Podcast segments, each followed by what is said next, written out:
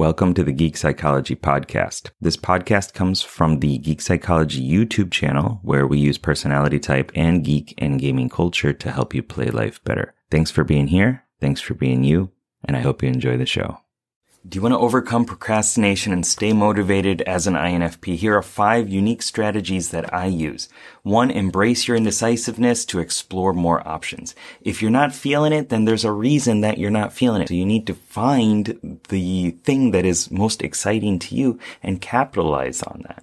Two, you need to use your downtime to fuel your creativity. If you're not exploring yourself in your downtime and your identity, then you're going to get exhausted. So you need to delve into your own stories and your own personal passions and intrigue.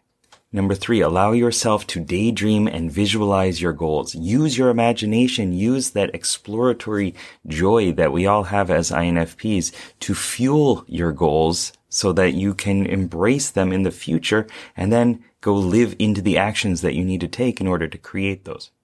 Four, use your idealism to inspire action and change. If you are aligned with it, if it's something that is extremely important to you, then you are going to take the actions that you need to do in order to create that change in your life and in the lives of others that are important to you.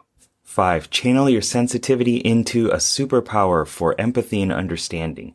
You have such an ability to tap into what is intrinsically important in human nature and finding some sort of thing within somebody else that is going to motivate you to take those actions is going to be extremely important. For me, it's like if I don't make a video, if I don't get out of my comfort zone, then I'm hurting somebody by not giving them the information or the motivation, the inspiration that I possibly could. So tie it to another individual and use that as fuel to keep you going. Thanks for listening, and I hope you got something out of it. I know that by listening to this podcast, it means that you're ready to take your life to the next level, and I'm so excited to help you do it. Whether you're struggling with anxiety, lack of motivation, or you're just looking for your spark and purpose, I have many courses and a one-on-one coaching service available to you to help you get out of your own way and be happy. So head on over to geekpsychology.com to get started. See you there.